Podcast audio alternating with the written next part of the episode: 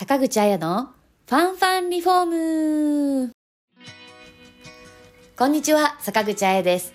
この番組は住まいやリフォームのちょっとした知識や情報をラジオ形式でお届けしています。どうぞお気軽に聞いてくださいね。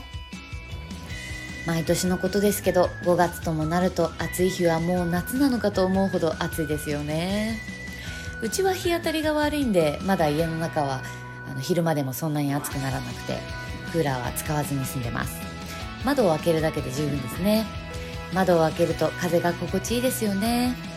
皆さんはもうクーラーつけてます？あ、エアコン掃除しなきゃ。というわけで本日のトピックスは換気経路を考え効率的な換気用です。お聞きください。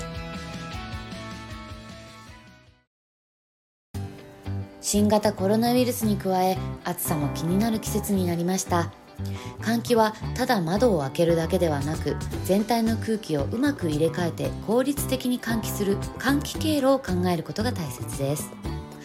窓を開けっぱなしにしておくと外からの視線や防犯面が気になりますよね。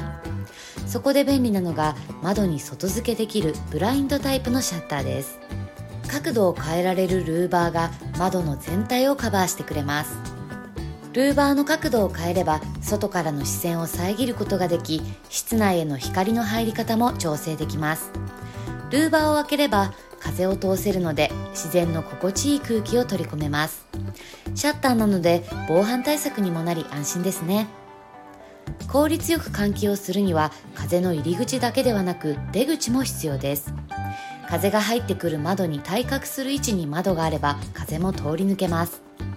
玄関が風の出口になる場合は玄関網戸を取り入れると換気がより快適になりますよ。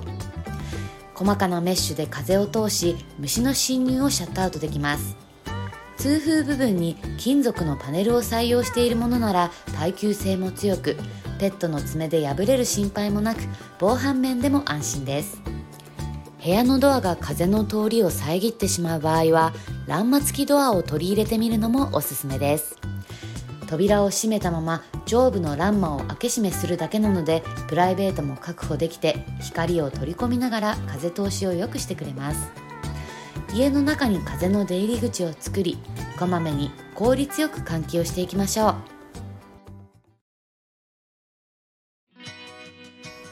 いかがでしたか？高評価、チャンネル登録よろしくお願いします。番組への感想や質問、ご意見などはコメント欄にどしどし書き込みお願いします。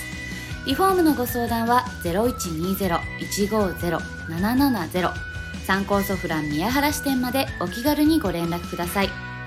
お得な情報がいっぱいの参考ソフランリフォーム公式 LINE のお友達登録もぜひよろしくお願いします。それではまた See you next week. Bye!